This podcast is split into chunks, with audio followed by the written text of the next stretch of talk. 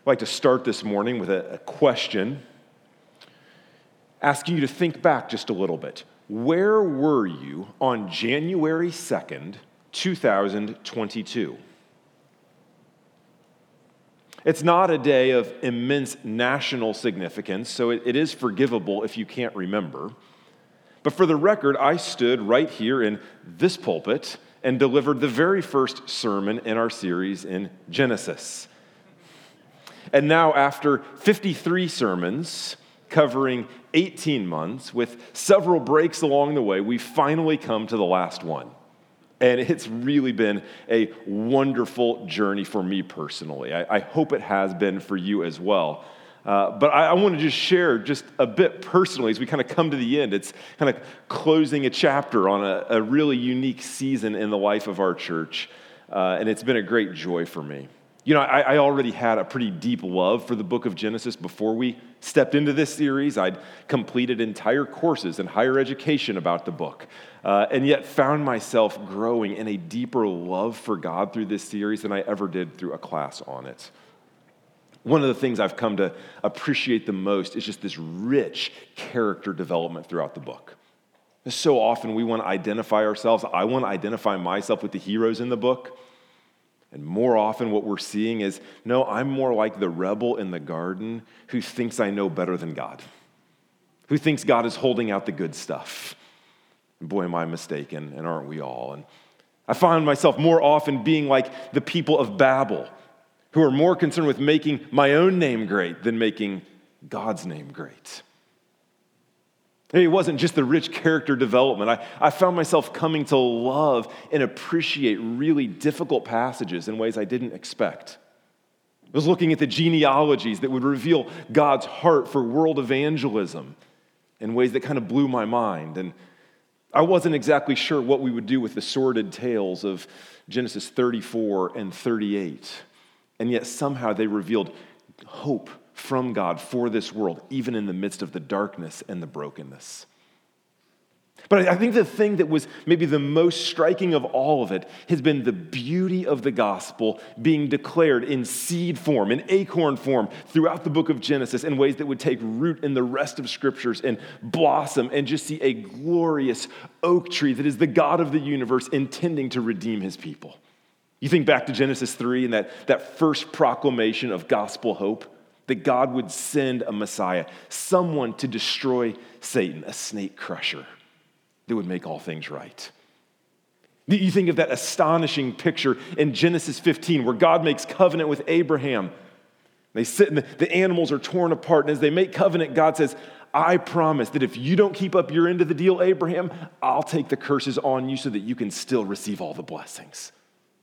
We look ahead to Jesus, who would one day on Mount Calvary take all the curses of our disobedience so we could receive all the blessings of his perfect life. There's the, the glorious picture of Abraham and Isaac in Genesis 22 on Mount Moriah, where they go up and, and God miraculously provides a sacrificial lamb. You look ahead to the one day on the same mountain where Jesus would be offered as the ultimate sacrificial lamb on our behalf. Like, I can't help but think of Genesis 28 and Jacob's crazy dream where he sees angels ascending and descending on this ladder from heaven. And who would have known that Jesus would show up in John 1 and say, Yes, the angels don't just ascend and descend on the ladder. I am the ladder, and I'm the only way to God. And I've come because you could never work your way to me, and I will take you to God. Oh, it's just been so, so rich. And so I hope as we conclude the series, you walk out with a clear picture that these are not isolated moral stories.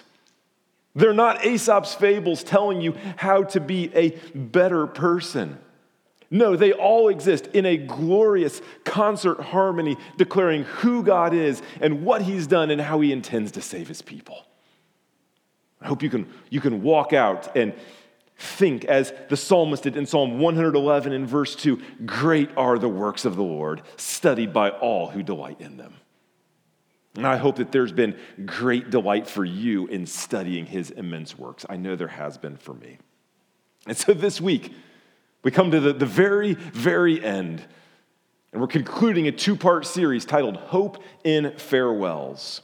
Last week, we saw four reminders about who God is that give us hope in our journey. And this week, it's a little bit different. Rather than seeing four reminders of who God is, we'll see three responses to who God is.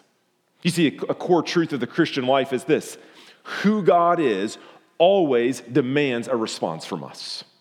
It always demands a response. It starts with who He is, doesn't start with us. But who he is does demand a response. And so that's why in a two part sermon, we see last week four reminders of who he is, leading this week into three responses of how we should respond to him. Now, the, the structure of this passage, the way the passage is organized, gives us a lot of clues about what it means and how it's to be understood and what responses we ought to look at.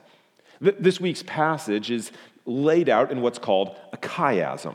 That's maybe a $2.50 term that you're not necessarily familiar with, but it simply is this a chiasm is when there are words or ideas that are repeated in reverse order to emphasize each point. So if you think about this, uh, here's an example. When the going gets tough, the tough get going.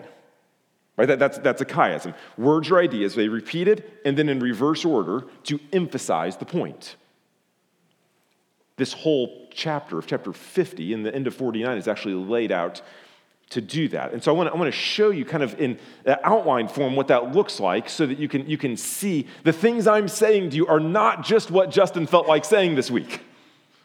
No, I'm telling you what God has inspired in His Word, what He has literally given to us. And all the authority is in His Word, not in mine. So if, if we can click to the next slide here, you start to see the bookends are last words. There's last words of Jacob at the end of 49, and then last words of Joseph at the end of 50. And then the next part of that chiasm that works towards the middle are two requests of Pharaoh. They ask for Pharaoh's favor that they can go out and take Jacob's bones back to where he wants to be buried.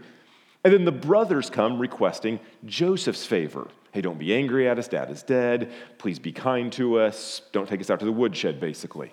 And then at the middle of the chiasm, the highest point, is this funeral procession.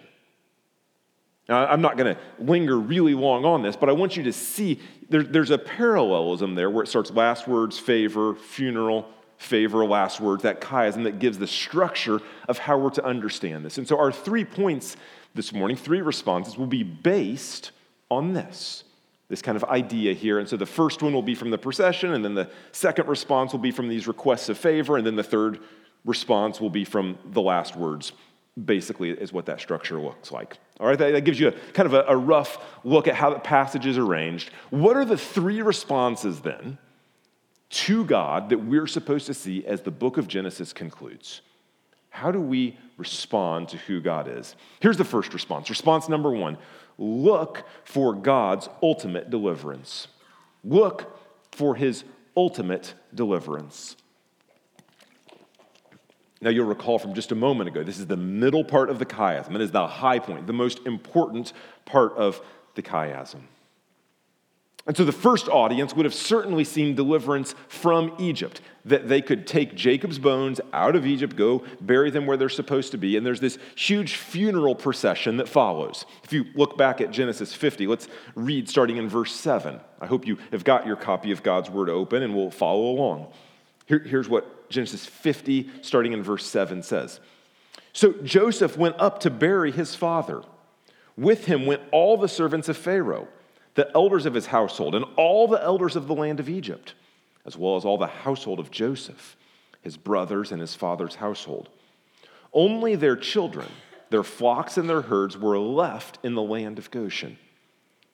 And there went up with him both chariots and horsemen. It was a very great company. So, so they're seeing this opportunity to leave Egypt for a while here. But embedded in them leaving Egypt for Jacob's funeral is a foreshadowing of the greatest event in the entire Old Testament, the greatest event in all of Israel's history, the Exodus that was to come in the next book over.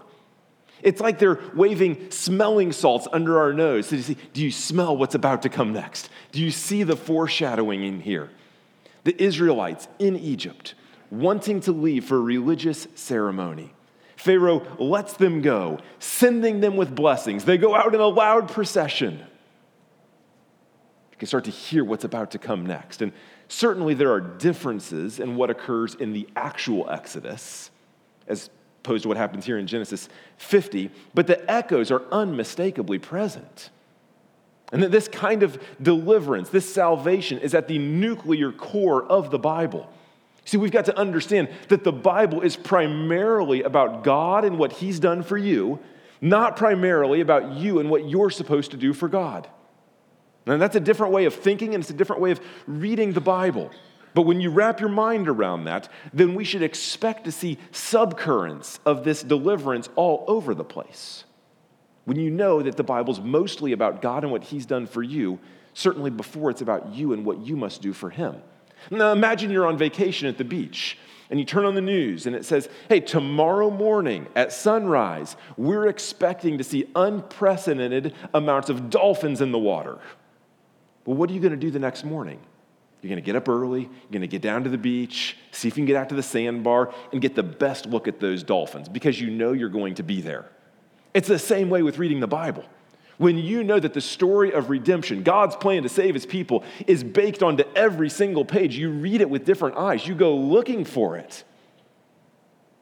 Because the, the guys on the news, especially the weathermen, they're wrong all the time about what's coming next, but God is never wrong about what's going to be in his word. And so this passage is building like a majestic symphony, growing into a crescendo to highlight God's ultimate deliverance. It's foreshadowing these things. Know, of course, the, the Exodus follows and it gives the details, but there's other clues throughout the Bible saying, yes, this is pointing us ahead to a better deliverance. In fact, in the book of Hebrews, it tells us that Joseph was speaking of the Exodus when he made these comments. On the screen, you see Hebrews chapter 11 and verse 22. By faith, Joseph, at the end of his life, made mention of the Exodus of the Israelites and gave directions concerning his bones. That's what Joseph says. Look, look, the Exodus is coming. I'm going to make mention of that as we talk about Jacob's funeral, and then I'll give direction about my bones. Of course, for them, they're seeing deliverance from Egypt.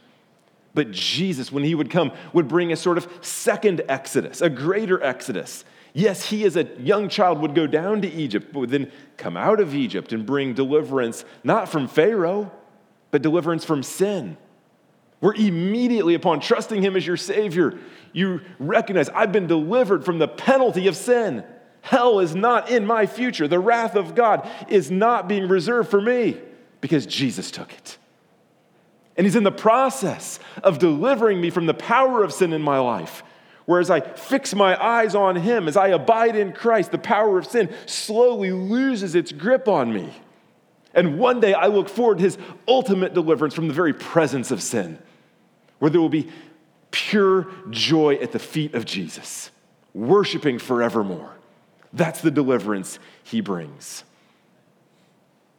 Here's the thing though this, this deliverance, it's not just from sin for us, it's penalty, power, and presence. It's not just from Egypt for the Israelites, it's actually to something better. It's being delivered to a better place. And the, the broader context sort of makes this point uh, track with us for just a second. The end of Genesis, Joseph dies. He's buried in Egypt, right? That was the very last, it's kind of a, almost a morbid ending to the end of Genesis. And they put him in a coffin in Egypt. The end. Right? You, you heard Don read that. If, if we zoom ahead just a bit, in Exodus 13, as the Israelites are leaving Egypt, Moses picks up Joseph's bones and they start to go. And we're not told exactly what happens right away, but you just kind of keep reading the story, and you get to the very end, not of Exodus, not of Leviticus, not of Numbers, not of Deuteronomy, but you get to the end of Joshua, chapter 24, and the Israelites have moved their way into the promised land of Canaan. And they've kind of pushed the other country, the other uh, enemies out. And in Joshua 24 32, you read that Joseph's bones are now buried in Canaan, in the promised land. Yes, delivered from Egypt, but to something much better, to the, the promised land. So we'll, we'll say more about this in the third point, but we need to just touch on it right here at the beginning to recognize they were going somewhere better. It's as if Jacob's death and Joseph's bones remind us that this life is like a highway going to a final destination. That's what they recognize. Egypt is not my final destination. I want to get out of there, but I'm going somewhere better. You say, Yeah, I'm recognized. I live in a world right now that's affected, cursed by sin, and I want to get out of it. Amen? But I want to go somewhere better too. There's a final destination I have in view. You know, a couple weeks ago, I was uh, in Romania on a missions trip. You're going all through these different airports, and there's lots of things you're trying to figure out. What's the next gate we're on? What's the terminal? What's the bus you have to ride? Where's their Chick fil A? All these sorts of things in the airport, you're asking yourself, oh no, we're traveling on Sunday. What am I supposed to do now? But the one thing you never lose sight of is what is my final destination? You keep your eyes fixed on that. You get to those little monitors and you're trying to see what's that destination? Where's Indianapolis here? And you recognize sometimes you're in this like amazing airport and you just want to walk around and look at it. It's like, this is incredible. And other times you're in a real dump of an airport. Like, how soon can I get out of here? But it doesn't matter how great the airport is or how dumpy the airport is, you want to get to your final destination. It's a metaphor for life. There's some times where things seem to be going amazing. You're in the Taj Mahal of airports. It's just cruising and it's beautiful, and they've got all the restaurants you want. And there's other parts where it just feels really dumpy. Like, man, how soon can I get out of this airport? But it doesn't, it does matter. But the most important thing is that you keep an eye on your final destination. You look for God's ultimate deliverance. If you're not a Christian this morning, it's so important that you recognize this fact. You might be on this earth for 70, 80 years, but there's an eternal afterlife to follow. There is a final destination that you're headed to. And the most important decision you could ever make in your life is to recognize that apart from Jesus Christ and his shed blood on the cross, I will not have that final destination in heaven with him. Because I've turned against God. I've said, God, I don't need you. Friend, your destination is apart from God in a real place called hell. I want to urge you today, make July 2nd, 2023, an amazing day in your life where you say, for the very first time, I saw God's ultimate deliverance and I turned to Jesus. And now my final destination has been changed, and I have a hope of heaven forever. That's the very first response you're supposed to see from this passage here. Look for God's ultimate deliverance. But there's more, there's a second one to marvel at God's relentless grace. Marvel at his relentless grace. Now, these two sections of the chiasm, remember, this is the request for Pharaoh's favor and the request for brother Joseph's favor. There's a parallelism there. You might say they're asking for grace, something they don't necessarily deserve, but they want Pharaoh to be gracious and Joseph to be gracious. Of course, with, with Pharaoh, it's be gracious with these burial proceedings. We want to leave. We want your blessings. We want your help as we go. And the brothers are asking Joseph, please be kind to us. We've been so cruel to you. We've been so wicked to you. And now that Jacob, our father, is dead, we're scared maybe that you were just being kind to us for his sake, and you actually hold a lot of resentment and a lot of nastiness in your heart towards us. Please be kind to us. We pick it up in verse 15 of chapter 50. Here's what we read in verse 15. When Joseph's brothers saw that their father was dead, they said, It may be that Joseph will hate us and pay us back for all the evil we did to him. So they sent a message to Joseph saying, Your father gave us this command before he died. Say to Joseph, Please forgive the transgression of your brothers and their sin, because they did evil to you. Now please forgive the transgression of the servants of the God of your father. And Joseph wept when they spoke to him. His brothers also came and fell down before him and said, Behold, we are your servants. Jacob dies. The brothers think, Boy, we're really in trouble here. Joseph is going to bring the hammer on us. Did you notice they sent a delegation ahead? They didn't even want to go themselves right away. Let me send somebody else to remind Joseph he's supposed to be kind. It's good to have a little buffer in the way there. If he freaks out, we don't want to be right at the edge. Let's give him time to calm down a little bit here. And they deliver a message from our father Be kind. Did Jacob ever say that to them? Well, we actually don't know. Like maybe they just made it up, like, oh, how do we get an extra measure of grace? Put it on the lips of dad. Let's make it up and give it to him. Or maybe Jacob really did say that. There's all kinds of conversations that happen in history that aren't recorded in the Bible, so we don't exactly know. But the, the, the point of the, the whole thing here is to recognize they doubted Joseph's forgiveness. They doubted the warmth of his compassion, and it broke his heart. Hey, guys, you think I'm actually not compassionate towards you? You think I haven't forgiven you? Remember at this point, Joseph is a pointer to Jesus. We don't identify ourselves with Joseph here, we identify ourselves with the brothers. And so there are seven episodes in Joseph's life where we read of him crying or weeping. Interestingly, we never find him weeping over his own circumstances, although he certainly had reason for that.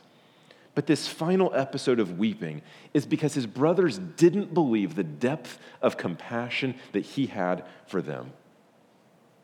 They are truly forgiven, but the guilt and the, the shame of their sin is just crushing, even after decades and decades passing since this cruelty towards Joseph happened. This is where we often find ourselves, isn't it? Doubting the compassion of Jesus, the beloved Son who so freely forgives us. I wonder if this morning that describes you. You've got something maybe decades in the past, like these brothers did. You find yourself gripped by guilt and by shame can God really forgive that thing? Or maybe He could forgive it, but has He really? Is He holding out some anger against me? If next time I mess up, He's ready to strike quickly. Friend, that's not the heart of Jesus. Wasn't the heart of Joseph. He loves to show compassion. It's deeper than you'll ever know. Forgiveness is fuller and freer than you can even comprehend. I also wonder if maybe you're here and it's not like a singular event, a really big bad thing in your history that you're thinking of. Rather, it's just that you've been struggling with the same sin for a long period of time, and you wonder if God is just starting to get irritated with you. Like maybe he's not just all out angry at you, but he's just kind of disappointed. Like, dude, haven't you figured it out by now? Haven't you moved on from that? Like, why do you still erupt at your kids over the smallest things? Like, haven't you realized that like you're foolish and they're foolish because they're like you, and like I have compassion on all of you? Like, why are you still getting mad? You think God looks at you that way? Or you look out at your, your neighbors and your coworkers, and you can strike up a conversation about, you know, Fourth of July plans or what the Pacers are doing, what the weather's going to be. But as soon as it comes to anything spiritual, even inviting the kids to VBS, you clam up like it's the first time asking a girl out on a date. You say, like, isn't God looking down at me saying, like, haven't you developed any boldness yet? Why are you so cowardly to mention even the slightest thing about church. I could go on, I could list all kinds of ways where we feel like we should have grown more. Friend, I want you to recognize God's not looking down at you from heaven saying, Wow, how did I get stuck with them on my team? We, we sort of think, we think, well, God's got these like all star missionaries, and I'm kind of the bench warmer who's the tag along, hoping maybe if we get ahead by enough points, I can get into the game. He's saying, no, no, no, a thousand times no. Fact, God says, my specialty, my greatest work happens where there are the most major flaws. Where you see the greatest weakness is where I love to intervene. That's precisely where I'm going to work. In fact, Jesus is saying is you wonder these things up at him. He says, "Oh, I knew all of your flaws. I knew all the ways that your growth would be slow. In fact, I knew all of those when I chose to lay down my life for you. I didn't pick you because you were that impressive. No, I chose you because I chose to set my love on you. And I want you to see the depth of my love. So you're saying my mess doesn't slow down his grace, it doesn't impede his grace.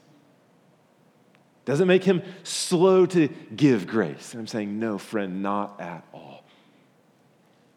Because when you recognize that the Bible is mostly about God and what he's done for you, it's not primarily about you and what you do for Him, then you recognize there's an endless supply of grace available that continually flows. It's a river that never stops.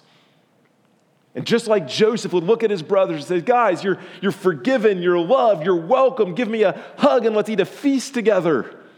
So Jesus is looking down and saying, You are forgiven, you are loved, you're now my brothers, and let's eat a feast together. What we see here in acorn form, in seed form, in the book of Genesis, you see all over the rest of the Bible. Let me give you two quick examples. One is from, from the prophets, the book of Hosea. If, if you're not familiar with the Bible, the book of Hosea tells about a man who's commanded to marry a prostitute. It's a picture of God's love for us, although we continue to leave him over and over and over for other lovers. And you get to the end of the book, and the idea is like, man, maybe the husband is getting a little fed up with this. Like, really? Again? And we're tempted to think that God's looking at us in the same way. Like, really? Again?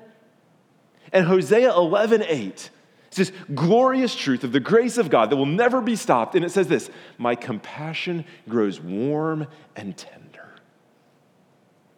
My compassion grows warm and tender when I see your weakness, when I see your flaws. It's building on this in Genesis, saying his compassion will never end. And in precisely the circumstance where we think that God will want to move on and be done with us, he says, No, come, you are fully loved, forgiven, and accepted if you've placed your trust in me. And then we move ahead to the New Testament in John 15. And John is, or Jesus rather, is with his disciples. And he's with the ones that he knows would forget about him, that would deny him, that would curse his name. He knows that's coming up in their future, in the very near future. And he looks at them, and here's what he says He says, I no longer call you servants, but friends. You don't just serve me, you are my friend. Guys, that's astonishing. He looks at you. If you've trusted in him, it's not servant, friend. The relationship has fundamentally changed where he's welcoming you open arms into his, his own self. It, last weekend, we had the, the, the heavy winds, right? Tornadoes coming through. Tornadoes come, they wreak havoc on a place. They rip up trees, buildings, cars, throw them all over the place. And then it's a, a major work to get it all cleaned up, right? I wonder if sometimes we see our lives a bit like a tornado. Like, I'm the tornado. I rip things up. I cause havoc wherever I go. And the only way I can get back to God is if I clean up all my mess and then I pay for all the damages, and then maybe we can be friends again. He says, No, no, no, no. All I ask is that you come to me because I leave the 99 for the one. And I'm the father who knows the prodigal is in a distant country, who's run and run and run away, and I'm looking eagerly for him. And the moment I see him at all taking a step to come to me, the father runs to the prodigal, throws his arms around him, and says, Let's have a feast. No, you don't have to pick up the mess from the tornado and pay for all the damages. I've got it all covered. Just come to me. Jesus says in Matthew 11, All who labor who are weary, who are heavy laden, and I will give you rest. Friends, your life will be utterly transformed when you begin to get a, a grasp, even in the slightest sense, of the relentless grace of God that never slows down, never grows cold, never shrinks, is always pursuing you, saying you are forgiven and loved and welcomed as a friend. Marvel at his relentless grace in your life. That's the second response that we're supposed to see in this passage. Here's the third, final response we're supposed to see long for his people in his place. So we start by looking for his ultimate deliverance. We marvel at his relentless grace, and we long for his people in his place. This last leg of the chiasm shows both Jacob and Joseph longing to be in Canaan, in the promised land. So if you remember that initial scene, it was the, the last words of Jacob and the last words of Joseph sort of at the bottom. They're saying, I want to get back to the promised land. That's where I want to get to. We see this being repeated over and over and over. So let me give you just a couple. Look at your copy of God's word. And what you're going to see repeated over and over is this phrase, the land of Canaan. They want to get to the land of Canaan. So 49 30. The cave is in the field of Machpelah near Mamre in the land of Canaan. 50 verse 5. You must bury me there in the tomb that I made for myself in the land of Canaan. Drop down to 50 verse 13. They carried him to the land of Canaan and buried him in the cave at Machpelah in the field near Mamre which Abraham had purchased as a burial property from Ephron the Hethite. Uh, Ephron the Hethite, Hethite, the Hethites were the owners of that land, and so the phrase the Hethites is three times in the passage, in addition to four times saying land of Canaan. So there's no confusion about where we're talking about. Like you talk about land around this area, some of you know it by the neighborhood, some of you know it by the county road. And some of you that have been in agriculture for a while, you know it based on the farmer who owned it 35 years ago. Oh, that's Farmer Johnson's plot. That's basically what he's saying. Like, however you want to talk about this land, we're going to be clear this is the place I'm supposed to go. We're trying to get back there. And then you drop down to 50, verse 24. Joseph said to his brothers, I'm about to die but God will certainly come to your aid and bring you up from this land to the land where he swore to give to Abraham, Isaac, and Jacob. So Joseph made the sons of Israel take an oath when God comes to your aid, you are to carry my bones up from here. So, so, I take a minute there, and you're thinking, Justin, why do you keep saying the land of Canaan, the land of Canaan? What's the actual significance for my life? I get it was a big deal for them. It was clearly at the front of their minds. But the land of Canaan was the promised land. And you'll recall throughout this series, we've talked about getting to the promised land, being God's kingdom, where God's people live in God's place under God's rule. That's what we're supposed to long for, for God's people to live in God's place under God's rule. And for them, they certainly had to be thinking this is a return to Eden, the Garden of Eden, the perfect place where we rightfully submit to God in a garden paradise and He rules over everything, and it's glorious that we recognize Him as the King. And isn't that an interesting, just literary piece of uh, beauty here to see that the book of Genesis begins in the garden and it ends with them longing to return to the garden? That's where we're supposed to be. They recognize it. And for generations, they've been remembering this and longing to get there and wisely planning to get there. Abraham would buy the burial plot in faith. Isaac, Jacob are buried there in faith. Joseph, in faith, requires that his brothers would take an oath to take his bones there and bury him. Joseph's descendants, in faith, carry his bones around for hundreds of years. I mean, just imagine that one for a little while. Three, four, five hundred years later, we're getting ready to load up, not for vacation, but for a wilderness journey. What do you got? I got the suitcase. What do you got? I got the tent. What do you got? The portable Weber grill. What do you got? I got Joseph's bones. Because getting his bones there matters. It's steps of faith saying, I don't see exactly why this matters right now, but I'm taking God at his word and I'm taking steps of faith based on what he's told me to do even though I realize I don't have the whole picture right now. It's what we see God's people doing over and over and over. The fact of the matter is this they knew they were strangers and exiles and sojourners, both in Egypt and in the wilderness. They had somewhere better they were going. And they knew that God had provided miraculously in Egypt. Had He not?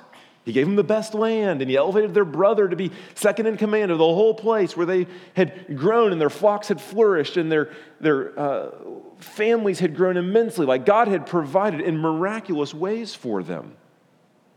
But it still wasn't home. And I wonder for us as Americans this 4th of July weekend, if we wouldn't take time to remember that our God has provided for us in miraculous ways in America and to celebrate it and be grateful for it, while also recognizing this is not our home. Our citizenship is in heaven. You can look out on the news and see various images the, from the last month where it looks like the sky is falling and the world is coming to an end. And on the same 30 day cycle, you could look out on the same news stations and it could look like there is major hope for a real turnaround and things could get going in a good direction. So you try and read the tea leaves and you can see hope or despair. And certainly the Israelites could relate to that in their day, could they not? Some days they look out and they see their brothers being enslaved and beaten by wicked Pharaoh.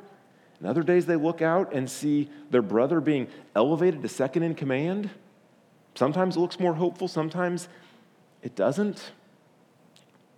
But, friends, pastorally, one of my fears here is that we long for a red wave more than we long for Jesus' return. And I recognize that for me to say that, some of you are going to get really nervous. It feels un American when I say things like that. And there's others of you that get really excited when I say things like that because it re- sounds like a return to gospel centrality to you. We can hear that in different ways. So it's important that we recognize this. There are righteous ways to love your country while recognizing your citizenship is in heaven. There are righteous ways to seek the good of your city while also fixing your eyes on the true eternal city that is your home. And some of us need to focus more on seeking the good of the city and civic engagement and advocating for good laws and policies and voting. And others of us need to focus more on remembering this is not my home. I am not an ultimate citizen here. It would be good for all of us to think back on Paul's words in 2 Timothy 4, where he says, The crown of righteousness is laid up for all those who have loved his appearing. It says the crown of righteousness is not laid up for those who merely knew of his appearing. It's not laid up for those who merely anticipated his appearing. It's laid up for those who loved his appearing. So maybe it's helpful to step back for a moment and just ask a couple of questions. This weekend, or any weekend, are you quicker to speak about the last thing you heard from your favorite candidate? or to speak about what you heard from the Lord as you were reading His Word. Be helpful to ask Are you more energized by someone leaving office than you are by Jesus riding on the clouds? Yes, we celebrate the freedoms in America to worship and evangelize. But do you take those freedoms for granted and fail to ever evangelize yourself? it's helpful to ask Am I more concerned? Am I more concerned about Christians voting in November or evangelizing today? Uh, see, th- these are not mutual, mutually exclusive kinds of things, where to value one means you must deny the other. I, I get that. But to rightly order our loves does matter. To be a Christian is many things, but one thing that it must be is to be someone who longs for heaven, to long for God's people in God's place under God's rule. To say, as the, as the psalmist did, as the deer pants for streams of water, so my soul longs for you, O God. We're intended to see here The right response is to long for God's people in God's place and under God's rule. So, as, as we wrap up, start to think about landing the plane on the book of Genesis here. There's, there's a lot to say. After 18 months, there's a lot I'd like to say. It's been a long and winding and interesting road. But despite all the unexpected things we might have seen, the final response this morning is actually quite simple. And I like simple. I hope you do too. Very simple. What do you do? What's the response? One, look for God's ultimate deliverance. It's the most important decision you'll ever make in your entire life. He's the only Savior of the world, the only hope of heaven, the only way to have your sins forgiven. Look for His ultimate deliverance, and you find it in the person of Jesus Christ, who went to the cross to die to pay for your sins. If you'll ask Him to forgive you, He will be your Savior today.